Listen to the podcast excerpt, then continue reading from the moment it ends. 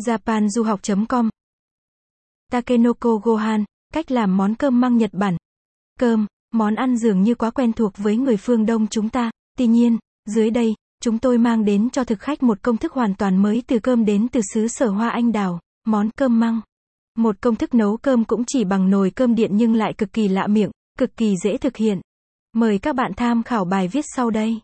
Đầu tiên, các bạn hãy nhớ rằng, đối với món cơm măng này, điều quan trọng nhất để món ăn thơm ngon, đậm chất, tỷ lệ dưới đây hay còn gọi là tỷ lệ vàng là điều không thể không lưu ý.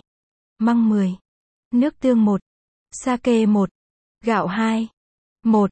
Chuẩn bị nguyên liệu.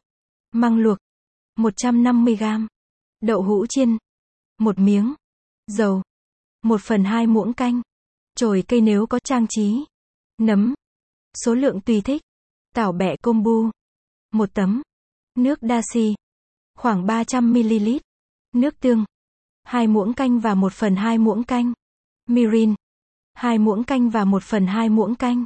2. Cách làm món cơm măng kiểu Nhật. Việc làm măng ngon trong món cơm măng kiểu Nhật cần lưu ý một số điều sau đây. Thực hiện các thành phần đơn giản. Trộn đầu và gốc với nhau để cải thiện kết cấu. Làm cho cơm bị ngập nước. Tỷ lệ gia vị là nước 10. Nước tương 1. Đây là một mẹo để nấu măng non mà không hề có kinh nghiệm. Để thưởng thức mùi hương và hương vị của các thành phần, tảo bẹ là đủ. Cách làm. Gạo. Sau khi bạn vo gạo, hãy ngâm nó trong nước thêm 30 phút, sau đó, lấy ra và để ráo nước. Đậu hũ chiên. Lấy đậu hũ chiên và trụng vào nước sôi, sau đó vắt thật ráo nước.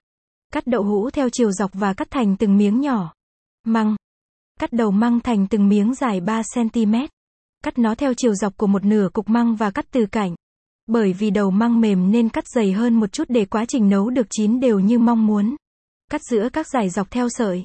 Phần đuôi cứng hơn, bạn chỉ nên cắt chúng với độ dày 3mm. Hãy đổ gạo vào nồi nấu của nồi cơm điện. Thêm gia vị đã chuẩn bị để kết hợp với gạo nấu cơm trong nồi cơm điện. Hãy dùng đủ số lượng gia vị để nấu, không quá nhiều cũng không quá ít, và nhớ cân bằng lượng nước nếu như bạn cảm thấy thiếu cần bằng lượng nước như nấu cơm thông thường. Gia vị và nước sốt sẽ tạo nên hương vị đặc trưng cho món ăn này. Tiếp theo, đặt măng, đậu hũ chiên đã thái nhỏ, nấm đã tách nhỏ và rửa sạch lên bề. Nếu bạn quan tâm bài viết này, vui lòng truy cập trang web japanduhoc.com để đọc tiếp.